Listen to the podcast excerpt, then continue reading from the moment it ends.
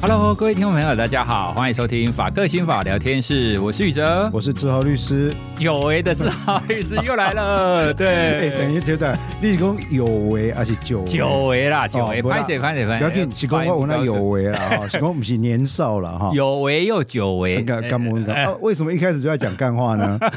前几天呢、啊，就是有一位听友哈，Mindy 哈，他特地留言跟我们说。哇，他最喜欢法克心法聊天室，很喜欢听我跟志豪中年大叔讲干话，是哦，所以我就想说，好，我们立刻要找时间。其实也不是故意的啦，因为真的我们很难碰在一起，对，对所以志豪也跟我们听众打个招呼一下。哎，是呃，这个 Mindy 哈，还有我们法克新法聊天室的各位听众，大家好哈，我是志豪律师啦。啊，灰熊刚下来的机器哈，非常感谢我们的支持。其实我跟宇哲的互动一向是非常有默契的，但是呢，有些时候你也知道，就是时间啊、空间正好没办法凑在一起。本来我们大概已经约了两次还三次了吧？对。但是因为有时候疫情啦，有时候天气啦，有时候各种因素等等啊，很可惜。但是呢，各位放心，只要宇哲不要嫌弃我啊，我们这个是会继续录下去的。好，那今天呢，我们就要再来针对所谓的司法心理学开讲。最近呢，其实有非常红的议题，其实也不能说很红啊，应该说我们很关注的议题，但是一般大众可能也没有那么熟知，可能是比较在意，就是白饭可不可以吃到饱之类的。都，来来来录白饭吃饱之民法心理学。哦，哎，今天呢？哦，真的吗？哎，是一条做触笔的契约的关系哈。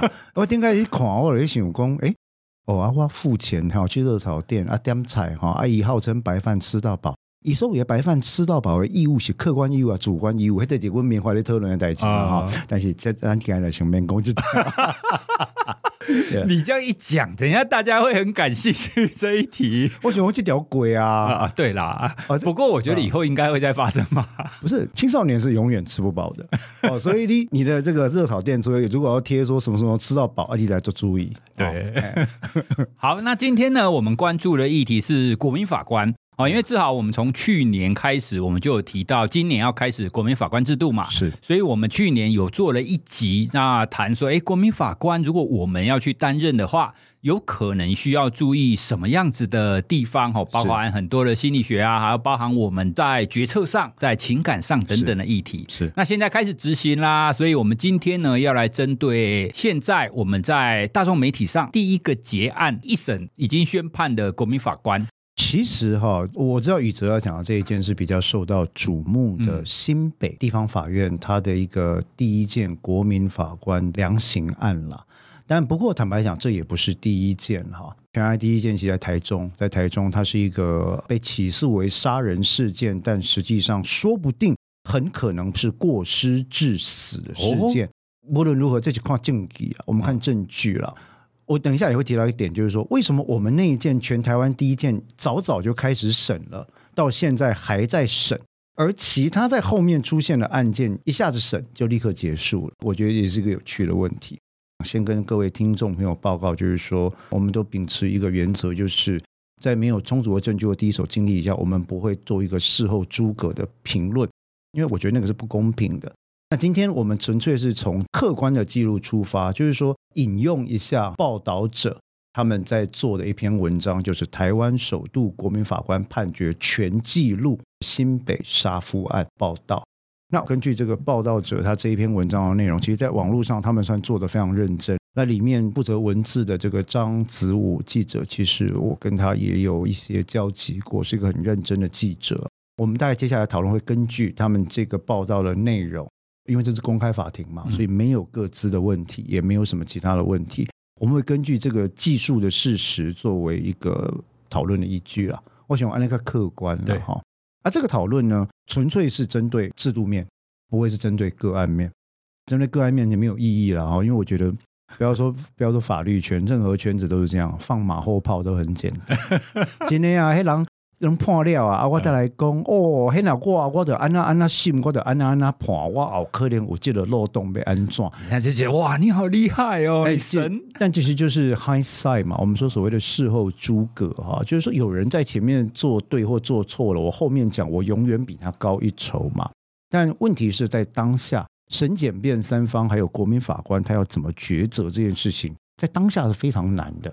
那有时候是天时地利人和跟证据调查有没有具足的问题啊。这这今天做盘讲，说我们今天讨论，我想这个案件是一个引子，利用它的公开报道资讯，我们要讨论是个制度，我的一些观察或者宇哲一些问题，我们来做一些研究。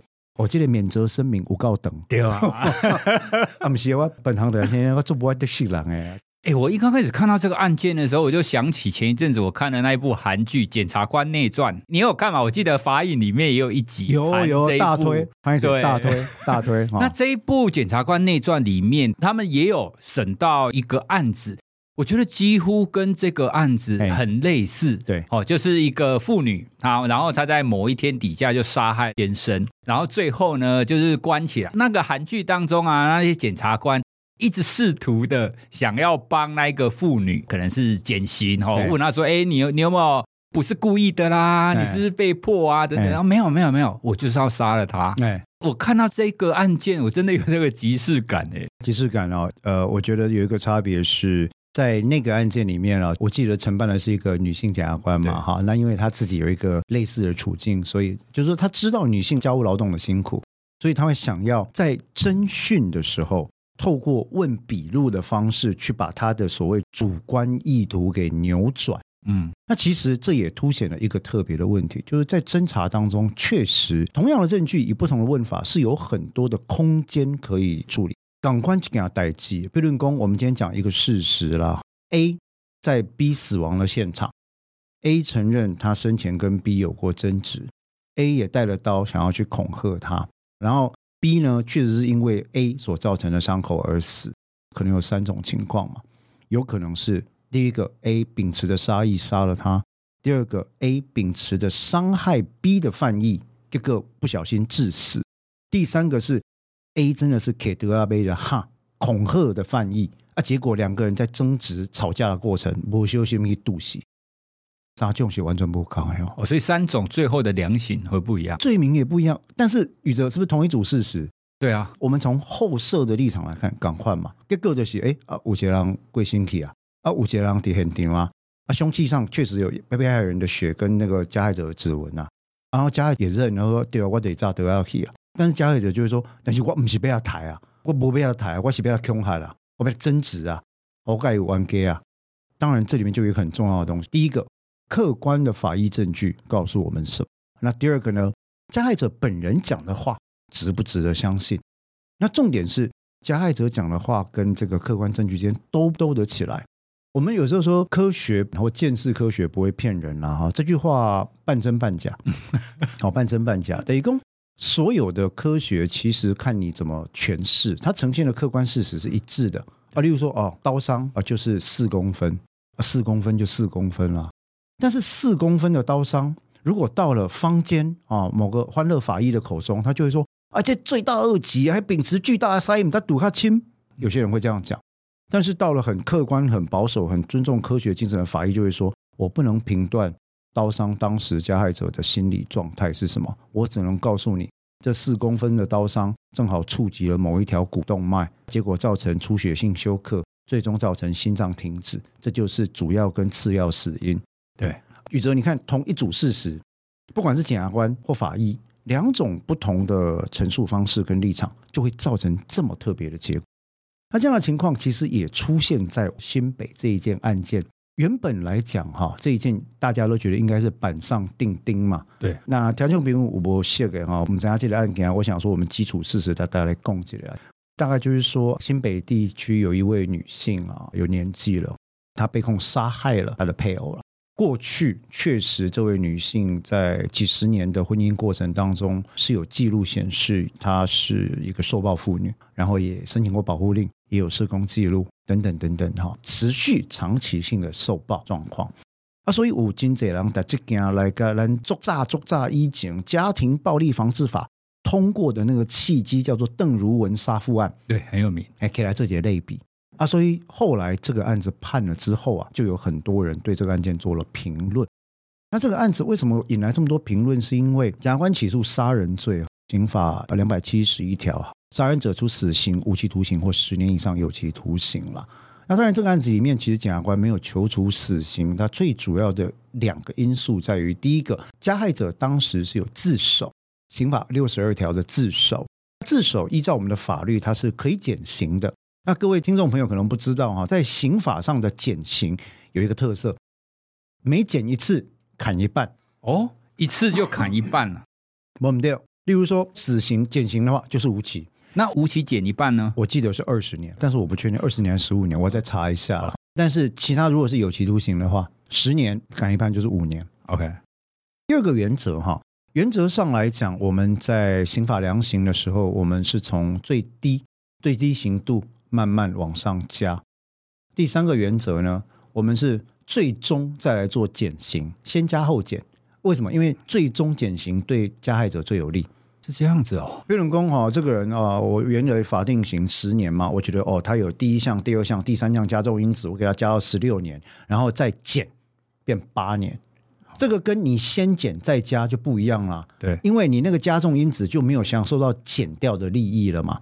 啊，这边的数学大家哪听不会？你也再把这一段话放慢，然后来算一下。但是我想基本概念就是说哈，就会回到一个问题：想那边对被告进行领足。嗯啊，这其实我想之前我们跟宇哲在节目当中都有稍微讨论过哈。刑事司法体系在我们民主国家成平时代，人民是感受不到它的严苛啦。想那呢，你得不习惯嘛啊，把人跟他吸尾料。我看人家的案子，我就觉得哎，死有余辜啊，坏蛋啊，自己做错事啊哈。我的话也曾经被检察官曲解过了哈，所以我大胆的再讲一次。刑事法体系存在的第一原则，本来就是为了制衡国家的法律跟恢复社会的法秩序和平状态。它原本的设计并不是百分之一百为了我们所谓的硬报啦、报复啦，也不是百分之一百为了被害人而存在。哎，等一下。我觉得你刚刚那一段讲的非常好，但是我要以乡民的立场跟你吐一下。来，你刚刚讲到法律存在是为了要恢复法秩序嘛？可是如果我们台湾的法秩序就是要硬报呢？呵，这个变成狼到底算了，对吧？哈、嗯，但是宇哲，我们一直在讲一个问题：硬报、硬报、硬报，应该以下面狼来报，受害者来报，对吧？对，应该要采汉谟拉比法典是最标准的硬报，而且是采莎士比亚的威尼斯商人式的汉谟拉比法典哦。意思为公安那呢？执行刑应该由被害者或者被害者之家属在法律的监督底下自己来进行。不行啊，这样我会怕啊，所以我希望国家公权力来帮我执行啊。对，但国家没有这个义务啊。事实上，国家根本不是受害人啊。你不觉得逻辑上有问题吗？我们在讲硬报硬报的时候，国家不是受害人啊，没有受害人，你要有资格来做这件事情。那接下来都会出现硬报主义底下的委托论。就是你刚刚讲的，我被打黑的外刑罚委托给国家来做。如果这个理论行得通的话，那就表示人民也可以不委托喽。委托是权利嘛？如果今天我是受害者，我决定说来，我不要委托国家你，我要自干，那好像也不错。我自己来，那就会出现威尼斯商人讲的问题了。各位不知道有没有看过莎士比亚的《威尼斯商人》？它里面刑罚这一段做了很精辟的描述。威尼斯商人说到说，哎，有一个奸商放高利贷，对不？啊，这个。对方不都还钱啊？那个时候的高利贷契约的讲，你那是钱还没出来，而是你利息还没出来哈，你就要割一磅肉给我啊！那个奸商就拿了那个契约到法官面前去说：“ 庭上，你要看这契约啊，你要割一磅肉给我。”而法官一听为难呢，然后他问被告说：“啊，这起今天要给是是我在自由意志底下签的，你签的时候知道这结果吗？知道。哇，法官为难。后来这个英明的法官想出一个方法。他说：“来，刀子给你，你割一磅肉。但是如果有肉以外任何东西溢出来，你就违约，你就死定了。为什么？因为你的契约只写割一磅肉，并没有说有血或其他的问题。他用这个方式造成了最后这个奸商不敢执行这个契约，他放弃了他的权利。那这个东西就在讲他的底蕴是什么？刑罚这件事情不了给啊。”我对你报复啊，你对我报复，就跟罗密欧跟朱丽叶一样，就跟西城故事一样，就跟两个家庭不断的征战一样，那是没有结束的。我们这边已经变成刑法发展史，后来就会变成说，在整个法理学或法哲学的思考底下，有两个最大的重点是：第一个，人类的存在跟演化是不是要用仇恨作为导引的一盏明灯呢？我的存在是为了恨，我被报仇，我被报仇，我要为我儿子报仇哈。我刚刚演了利古利古新年财的，哎，宇哲你没有看哈？我看你脸呆呆的。我说我要为我儿儿子报仇。这句话你居然没有反应哈？啊，听众朋友，你如果看过《利古利古新年财》，请留言让志豪律师取暖一下。我要为我儿子报仇。哎，大婶，你刚刚打过了，可以这样报了又报，报了又报的。好，无论如何，好搞笑，结果居然忘了哈。来，仇恨是不是导引人类演化的明灯？不应该啦，就是你这款弹头学者啦，你你这比赛什么什么仇恨不能引导人类进化哈？我现在换成乡民，嗯、我告诉你。仇恨就是燃烧人类演进的原动力。当然，这是一个观点的问题，说我们没有对跟错。但是第一个就是一个大哉问嘛：我们人类演进历史是不是要用仇恨来做引导？那因为刑法学里面有很深的关于人的价值是什么的判断，关于人类要怎么演进的判断，关于人类跟国家权力之间的关系是什么的判断。所以，当我们在讨论这些事情的时候，第一个因素是：诶，仇恨是引导人类前进的明灯吗？如果不是的话，我们该怎么思考犯罪被害跟所谓的法秩序这件事？那也因为那样的方式，它慢慢才引出来，在刑法学里面，在人类价值的思考里，他就引出来所谓的刑法。一方面要节制国家滥用，好像希特勒他们那种，对不对？到最后，对于同性恋、性少数或者是基因有缺陷跟呃特定族群，会把它标为是可以处决的刑法上的对象嘛。那当然是很严重的国家权力滥用啊！我们看看我们的邻居，整天拿飞弹对我们那一国，对不对？很多学者旅行的时候也是会被盘查、被消失嘛，这个是很严重的。那另外一个问题就会变成说，如果不是为了个人报仇而存在的这个刑法呢？那是不是我们就要向整个社会的一个互不侵犯的一个秩序，就是你尊重我，我尊重你。你有你的自由，你有你的基本权，我有我的自由，我们都互不侵犯。就像一部漫画叫《咒术回战》，领域领域展开，你的领域跟我的领域不要碰撞，碰撞了两个领域就会崩毁，对不对？你的权力领域跟我的权力领域，我们不要碰撞嘛。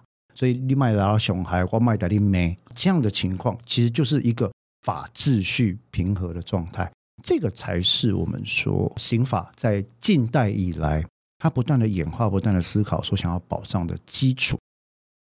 所以刑事法的体系本来就不是为了 promote 仇恨啦，恨是没有结局的啦。可能很多人听起来就说啊，你公黑东西理论啊，啊，你让我选贵受害者的心情。其实已经发生过的事情是没有办法被 undone，没有办法回复的。我做律师做了这么多年哈，我看到两个词，我其实就会毛骨悚然，或者是会想要发笑。第一个是正义，我这如故我如我们早上一个是正义，因为一个人的正义跟另外一个人的正义是不一样的。我们台湾有两千四百万人，可能就有两千四百万种正义。这句话呢是借用自《误说是推理》里面的主角 九能整哈来讲真相，我讲正义。除了正义有很多种之外了，另外一个问题是说，嗯，当我们在思考一件事情的时候。你决定把这件事情用怎么样的方式来面对哈？然后我们刚刚讲到有关于这个观点的不同，其实会受到个人的原生的经历、创伤、媒体的影响、认知模型的形成等等因素嘛。认知模型这件事情啊，我我刚刚有讲到，其实是很可怕的。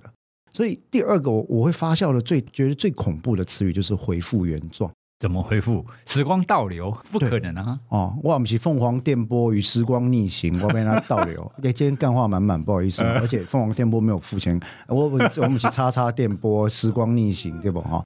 它是不可能时光倒流的。所以在法律上，所谓的恢复原状这个概念，讲白了，它就是一个装饰品，干话，干话，顶多只能怎么样？用钱来填补。那事实上也反映在刑法跟民法的系统底上。我讲一句开始摘了，在刑法上，如果加害者他家境状况良好，能够提出高额的金额赔偿，换得被害者签下一纸和解书的几率，相对的也高。对啊，我代理过这么多的被告，其中有一些被告是非常有钱的，他们可以在犯下了一个无心之过之后，拿出两百万、四百万、六百万、八百万的金额来赔偿，换取被害者在法庭上说。对了，我们达成和解了，发生就发生了，希望他以后改进。那这个情况跟完全没有钱的人，他在庭上再怎么磕头，再怎么落泪，他就是拿不出钱来，但他真的有悔意，两个待遇是不一样的。钱有没有关系？钱有关系啊，钱怎么没有关系？那在民法上当然更是钱嘛，恢复原状讲的就是钱嘛，没有别的啊。我们提到正义跟回复原状这两件事情的时候，其实大家可以想一想，法律的本质没有那么万能了，法律是很无力的。对，每次听你讲，我都觉得法律更是啊感觉很无力。为什么不能给我想要的正义啊？那在这样情形下，我们回到这个案子啊。本来应该很简单的一个案件，就是讲一个受暴四十年的妇女说，她终于忍不住拿刀杀了她的加害者先生。杀了他的时候，当时她并不是在积极抵抗自己生命受到危险的状态底下，也就不是正当防卫，也不是过当防卫，也不是紧急避难，拢无哈。她过去确实是只要受暴的时候，一定造造出一杀气刚细我刚个邓癌这样哈。啊，想那个邓癌呢？这些东西后来啊，就变成了该案检察官跟国民法官在论断这个案子的一个重要基础。哦，这件告位啊，判七当两个位七年两个月了。因为检察官在量刑的时候，原本号称说，哦，我们求刑就减刑之后，求八到十二年。一般媒体或一般民众如果关心这个新闻的话，都会觉得说啊，你判轻啊，对啊，轻判啊。你看检察官求八到十二年了啊，国民法官判七年两个月嘛，那低于求刑标准，这算轻判啊？呃，我刚刚一开始讲了一段刑罚的计算方式，有没有？坦白讲哈，这个案子里还有很多问题，我很有兴趣想要了解，但是因为没有那个卷宗，我没办法了解。其中最大的几个谜团都在刑度的量处上。杀人罪的法定刑是十年下限嘛？如果像是检方一开始所讲的，大家都同意从最下限开始求刑的话，减一次之后就是五年嘛。但后来要加上那个两年两个月哈，说是有加重因子这件事情，我的问题就变成说，你那个因子是从哪里量出来？后来据说那个因子是因为考虑到本案的被告。也就是过去的家暴被害人，在本案里面，并不是没有回避的可能性了。就是他被打，他其实是可以想办法逃开的。对，他们在讲的时候，他说：“哈，这个我就引用合议庭的讲法，一共综合证据跟证人的证述，没错，被告确实常年遭受被害人的家暴，而有引起一般人同情之处。”但是呢，第一个，政府都有家暴防治资源啊，啊，你都有用啊，啊，所以你不是完全孤立无援的啦，啊，你有选择脱离家暴的可能性啊。然后你趁被害人酒醉的时候，这个杀人行为啊，它其实是评价为最严重的侵害生命法益的行为。白话的意思为公，你也在造，你想要不要谈？嗯，你可以跑啊，对不对？啊，国家也有系统给你用啊，你可以叫警察，你可以叫社工啊。对不？你想不要抬？呃，中国有一句话讲的很有趣哈，叫站着说话不腰疼嘛哈。咱就是讲这个看在边上看哈，客观说看背时候，大家刚好做轻松的嘛哈。哎，在咱台湾的俗语了哈。我在想，如果是遭受过霸凌、性侵、被虐待或者是家暴体验的人们，会不会还是支持这样的看法？嗯，我是相当质疑的啦。宇哲知道我在当兵的时候啊，在澎湖有过一段被上级长官凌虐的时光啊，其实非常的痛苦。我就在想哈，如果当时我开枪杀了上官，然后呢落到国民法官的手中，国民法官跟检察官是不是会说：哎，显然黄士官长尚有回避之可能，你没得台啊，你可以寻求陆军的这个上诉管道，赵老师啊。你可以找陆军检察官啊，你可以找营长啊。我其实有申诉，哎，有申诉到检察官那边去。军检，军检来营里巡视，他第一件做的事情是踹我的桌子。哇，真的假的？插你妈！没事就要搞事，就只有你有事，是不是？别人都不忙，这是军检讲的话。我们的系统是从旅政站上去的嘛？好，那因为我一直申诉嘛。那个连长他会杀狗给我看，然后说是我不杀就这些狗就是因我而死嘛。我记得那个故事我们讲过。对，这一集之前在聊 DP 哈，就是韩剧那一集。哎，DP 出第二季了。对对对对对，爆好看哈。Anyway，单点我来讲。但我认为我就是要讲一个概念，就是说哈，家暴这件事情，其实我认为本案有一个非常重要的证据，很可惜好像是没有呈现哦。什么？也就是说，家暴这件事情。国民法官显然认为说：“哎，你还有脱离的可能性吗？如果是常年研究家暴，或者是家庭动力理论，或者是像我们常来做家事法庭、家事工作的人，你会知道，所谓的脱离可能性是海市蜃楼。嗯，看起来存在，实际上不存在。因为一个在家庭劳动关系里面受暴了四十年的妇女，她的社会资源体系基本上都已经被斩断，经济、友情、独立的住处、家人的资源。他人的理解，他都不可能是可以协助他独立在外重新更生。更生一般是讲收容人，但是过新生活都是更生嘛。这个受暴妇女，你说她可以脱离？欧盟里里边她脱离啊，伊底下丈夫为了烧腊店做代志啊，伊操持家务啊，啊唔捌贪过钱啊，啊出去你要住倒位，要食啥货，钱要为倒来？难道我都住在朋友那边吗？我自己的观感如何？我六七十岁啊，我被安撞，所以我就说站着说话不腰疼的道理在这里。物理上你会觉得说啊，你就离开啊，要不然你就离开，去哪？找谁？怎么活？怎么住？我如何跟自己自处？我的孩子怎么看我？我的孩子怎么想？特别是我们要理解，在那个加害者他当时养成的年代，跟他周遭环境对这件事情的看法。在家暴的整个动力关系里面，我们有一个非常重要的概念，叫做 BWS，就是 Battered Woman Syndrome，受暴妇女症候群。当然，这个在科学上它的信效度，我觉得还有一定的疑虑存在。但是心理学界所不争执的事实，就是说，受暴妇女她会在这些阶段里面，渐渐的养成一个认知模型。这个认知模型叫做。我们用很简单的讲法，习得无助啊。反正我就是这样子的啦，我不好啊。嗯、这跟受虐儿是一样的啊。以后有受虐儿，我们也可以说，啊，你知道，你可以逃啊。他回到这个受虐的环境，他知道他有床可以睡，有东西可以吃，有四方啊墙面跟一一个屋顶可以遮风避雨。然后被打的时候，他知道该怎么回避，怎么闪，怎么去暂时性的缓解那种情况。他会有他的防卫机制。他知道在这个情况里面，我怎么样去让自己觉得好过一点？这个是人类演进的必然机制嘛？并不病态？病态。但他没有选择？他没有选择。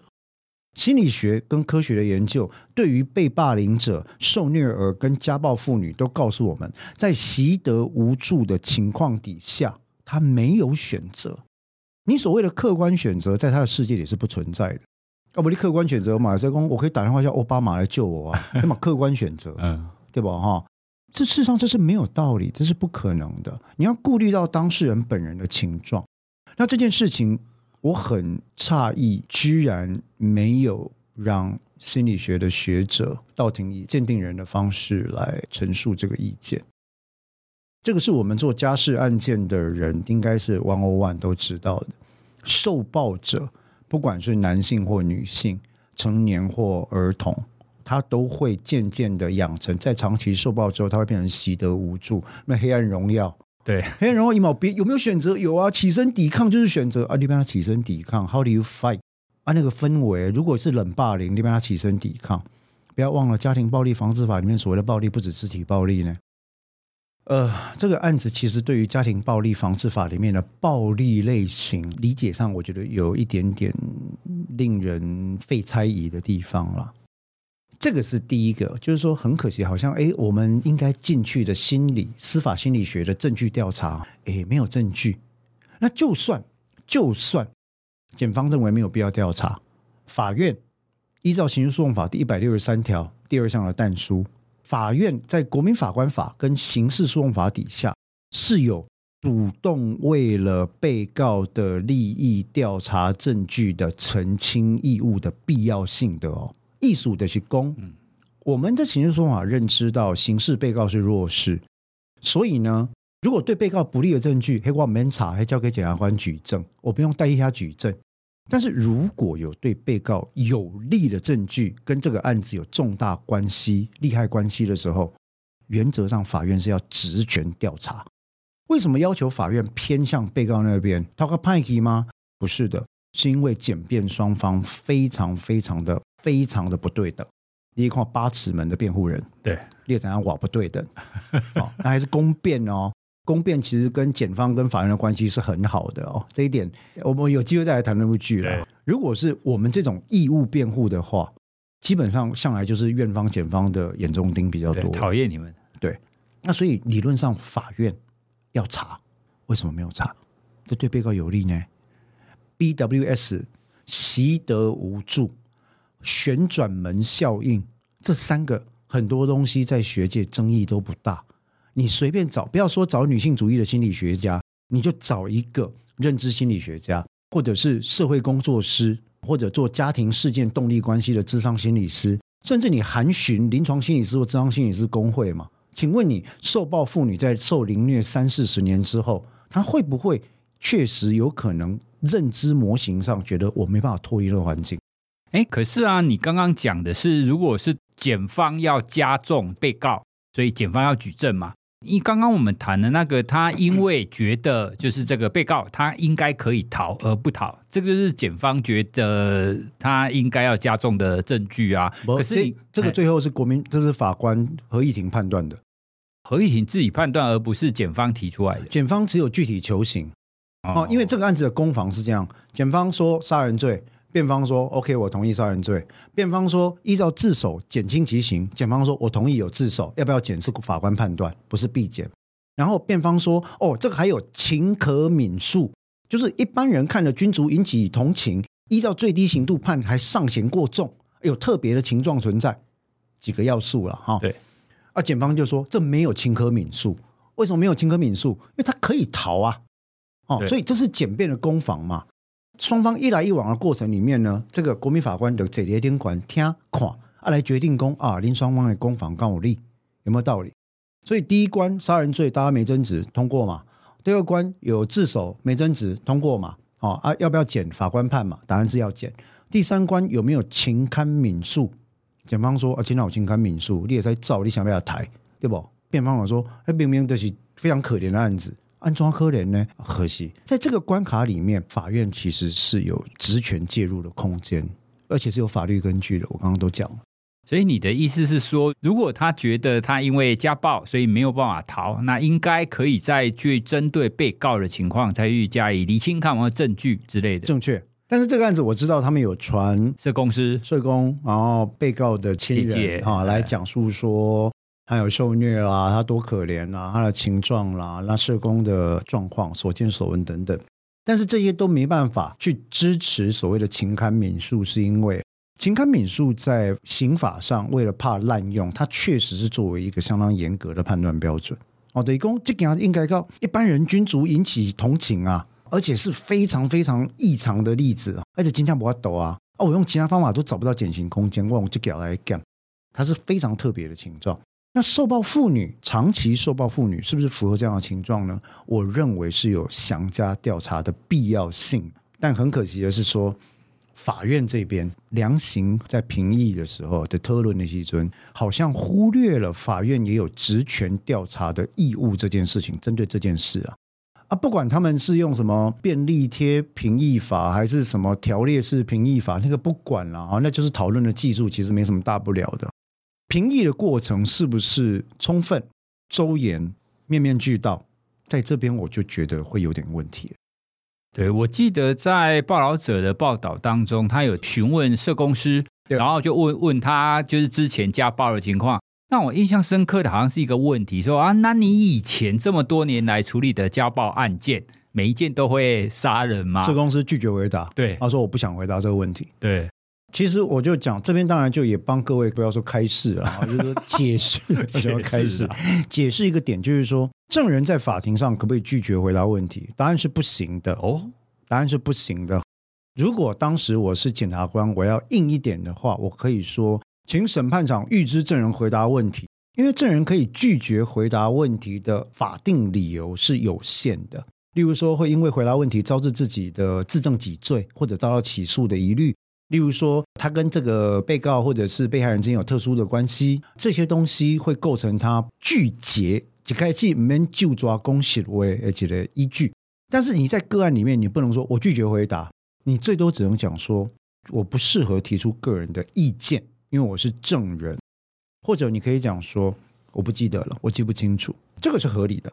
但是你不能说我拒绝回答。证人具有作证的义务，包括到庭的义务跟陈述的义务。所以这一点，如果他真的有亲身见闻啊，他做了一年接触一百个案件，他一定有亲身见闻嘛。所以当检察官请他依照经验来提供说，请问一下，你一年接触一百件，那里面有多少件是会杀夫的？坦白讲，社工如果不回答，我要是公诉检察官，我有可能会要求法官命他回答。那他不回答，其实我以旁观者的角度来看，就是他不希望被告因为这个原因而被可能加重其刑之类的吧？嗯，有可能啊，有可能。我想这位社工当然是非常具有同理心的哈。那他也知道说，长期受暴的家暴被害者，我们现在都不要讲性别了，就是说，因为不止女性会说，男性也会，他一个处境是非常的艰辛，这个是真的，所以他拒绝，他说我不要回答。但如果这个报道的内容够精确的话，他这样子的拒绝回答，在法律上可能是不能成立的。但检察官为什么没有追究呢？因为我认为检察官可能觉得我要的点已经出来了。对啊，你的拒绝回答本身就是最好的答案。但是关于这个问题啊，其实我也有一个想法，因为显然的，检察官想要用这句话告诉国民法官以及告诉所有的法官说：啊，你被家暴不一定要杀人啊。对。但是呢，这个概念当中就没有办法去考量到所谓的个别差异跟个案啊。非常正确，对，所以他就算他说好，我一年经手了一百个案件，那真的会杀人的可能只有一件。对，可是这也不代表这个案件可以跟其他的案子拿来比。对，对，其实社公司只要这样回答就好了。哦，如果如果我是社公司，我会说简座。你没有处理过家暴事件哈，你不知道这些背后他们受害人一百种案件有一百种苦处。对，所以一个案子有没有杀人，不代表其他案子有没有杀人是他的参照坐标。换句话说，这个案子如果杀人了，说不定他真的认为他有值得杀人的理由。如果检察官问到我，我就这样回答。啊，当然我不是社公司啊，对，啊，那我只是说，在法律上，其实证人他本身有他的义务了。那我们有看到不同的处理方式，那这边都不是在讲证人讲的对不对，或者是检察官问的好不好，这种这种贵体啊，这都不是我们的事了。大家都尽力了。这边要讲的是说，证人其实理论上在法律上，我们可以怎么处理这件事？这个案子到后来量刑的时候，法院没有办法职权去找寻对被告有利的证据，这件事我是感觉真可惜了。想让你讲呢，我们观察这个报道者的一个详实的法庭公开记录来看，这一群国民法官里面有几位还蛮活跃的啊，他会主动的问问题啊。当然，这又牵涉到一个问题了：国民法官在那些场合底下问那样的问题。是不是必然合法，或者是说一定没有疑虑？这个我恐怕还需要更多的证据来审查。前我是有点担心的。那你觉得问什么问题是不合适的？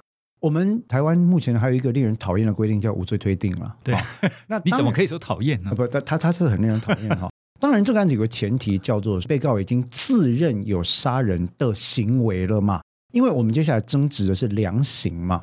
所以很多时候，当国民法官在针对量刑进行大量的询问，包括杀人手法那段，我觉得像是顺着检察官的脉络问的哈，我就会觉得说，哎，这些问题好像反映了某种特殊的立场哦。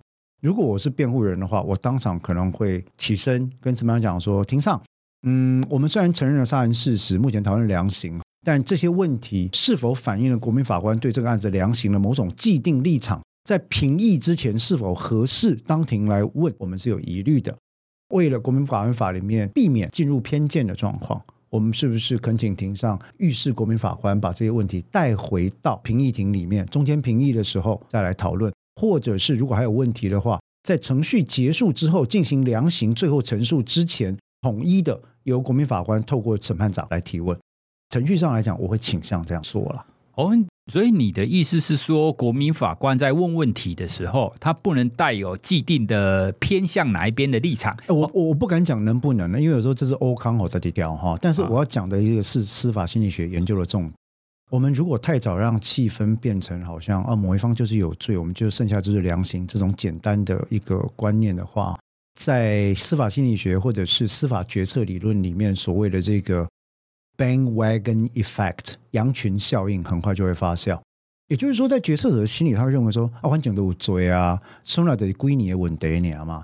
这个所谓的羊群效应，如果加上检方使用的锚定量刑效应的策略一并起来，国民法官很快就会得出应该量处重刑的结论。对，啊，这个是有问题的，这对被告是非常不利的。为什么这样讲呢？所谓的羊群效应，就是说，当他觉得说一件事情是板上钉钉了，我何苦当少数意见呢？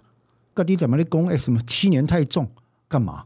太郎炮决去年被你怎么不是多少年啊？我喜欢这被冲杀，那这是一个。所以说，对于情感民诉这件事情，有没有进行真实的、热烈的、周延的辩论跟证据调查？因为它跟量刑有关，所以我会觉得说，哎，国民法官问的问题好像有点早了一些些吗？我在猜，但不一定是啊。我们刚刚讲说，如果这个现象搭配到检察官的量刑里面使用的锚定效应的偏误，那就很麻烦。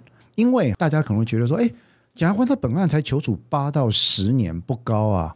以本案的背景来讲，坦白说，我认为国民法官庭判的比职业法官庭要重。目前出现的酒驾致死跟这一件的量刑，都比职业法官庭要判的要重。哦，是哦，我记得你之前在国民法官那一集，你有提到过往的数据里面，一般国民法官的量刑会比职业法官还要轻啊。我就聊，我就要讲这一点。在美国、在欧洲、在日本所做的研究里面都显示。有国民参审的情况底下，或者有陪审团的情况底下，陪审团或国民参审，像日本的国民裁判员，他们最终的量刑结果大概都会比职业法官总和来看略轻了百分之十到二十左右，判死刑的几率也会下降。这是两个已经出来的实证结果。但是台湾目前已经判决的几个案例都显现了相反的趋势，这个就让我考虑到下面我们要讨论这个司法心理学的问题了。除了刚刚讲的量刑的羊群效应以外，这简单的代志，而免得欢乐啊，这样没有定罪的问题了嘛？我们就来讨论个刑度吧。羊群效应里面有个特色是啊，当辩因受到决策者认为越 easy 越轻松好处理的时候，他跟风的几率会越大，因为他觉得他不需要用脑去辩论。什么叫做越 easy 呢？第一个，他没办法理解实际上他所处理的案件当事人的处境。或者他认为坐牢又不是要你的命，关几年而已嘛。那如果是这样的话，在量刑前作为辩护律师，我就有可能会申请或主张要求审判长去对这个国民法官小玉说，现在在监狱里面执行自由刑的状况是什么状况？一监关几个人？一天可以放风多久？他的劳动价值是什么？有没有可能真的圈回？有没有可能受到教化？他需要受到什么样的待遇？怎么样有累进处遇的点数？他的人格跟他的尊严何在？只有这样子，国民法官才会真正知道说，我判了你自由刑，那是什么样的刑度，而不是在想象中觉得啊，你你比关押不上啊，你关你下别再出来你啊，可这边敢换了，那个就是误解。所以羊群效应的前导效应会有一些因子存在。其实我也观察到，开始国民法官的案件，我发现检方好像内部有一个特定的模式啊。所谓的锚定效应，这个很大量的被使用在工商心理学上。你要来买东西，嗯，我就给你定价，我怎么做？定价调高，然后再打折。那这个意思当然不是说他们虚报定价，而是说我借由设定一个概念起始点作为基准，这件事情可以操弄你对于价格或对于标准的认知模式。所以，公关的检察官这一件，我觉得说，我想要让他判到七年以上，而不是法定刑一半的五年的话，那我一开始就求处，我就要求处可能十年到十四年。我求的高嘛，你只要判的比我稍低，你就觉得说，哎呀，I'm doing the defendant a favor，我已经在帮被告了。检方求八到十二年，我判他七年也塞啊啦，哦，有可怜啊，我有看啊，那可以啊啦，所以。这就，就是羊群效应跟锚定效应合并之后，在量刑里面出现的最大问题。其实这个确实是国民法官在参与的时候，我觉得每一个人都会面临的难题啦。大家在做决策的时候，一定会有非常多因素在影响。其实心理学都告诉我们非常多。对这个量刑的锚定效应，看起来我觉得会是日后检方所惯用的一个手法。世界各国的检方都一样，不是只有台湾。检方求处、起诉跟科刑有两特色：第一个，论罪罪名从重。如果有三个可能，过失致死、伤害致死跟杀人，他一定起诉杀人几率比较高。啊。第二个，求刑也从重，检方大概是这样的一个思维体系。这个各国都一样，这不止台湾。但是，其实在这个案子里面，我们也看到了反映这样的思维的时候。另外一个司法心理学的点就会变成在量刑上出现锚定效应，来操弄后续的量刑结果，可能性就会变高。那这是我目前看到，但是它是不是一个足以作为科学上实证的趋势？我认为还有待观察。但看得出来，检方内部也在针对这件事情做统一性的训练。另外一个，我在这个案子里看到非常严重的问题是。透过血腥且可能带有偏见的证据类型去操弄国民法官的情绪这件事，这个案子里哈，根据报道者的报道，法庭的实录显示说，检方一开始就有提示证据嘛，那他要求国民法官去详细的看看这四样夺走被告生命的工具，它的尺寸、它的磨损、它的血迹哈、它的各样的呈现等等。我这边的讲法并不是说该或不该呈现。我这边的讲法要讨论一件事情是，我们都看得出来，这些事情是被告所不否认的。如果是这样的话，还有没有必要放上大量血淋淋的照片以及血淋淋的实际的工具，去刺激国民法官的情感，借此达到量刑更重的目的？这个有没有偏离国民法官法以及国民法官法施行细则里面所规定的尽量？避免有造成偏见跟预断的风险的原则，我觉得是需要讨论。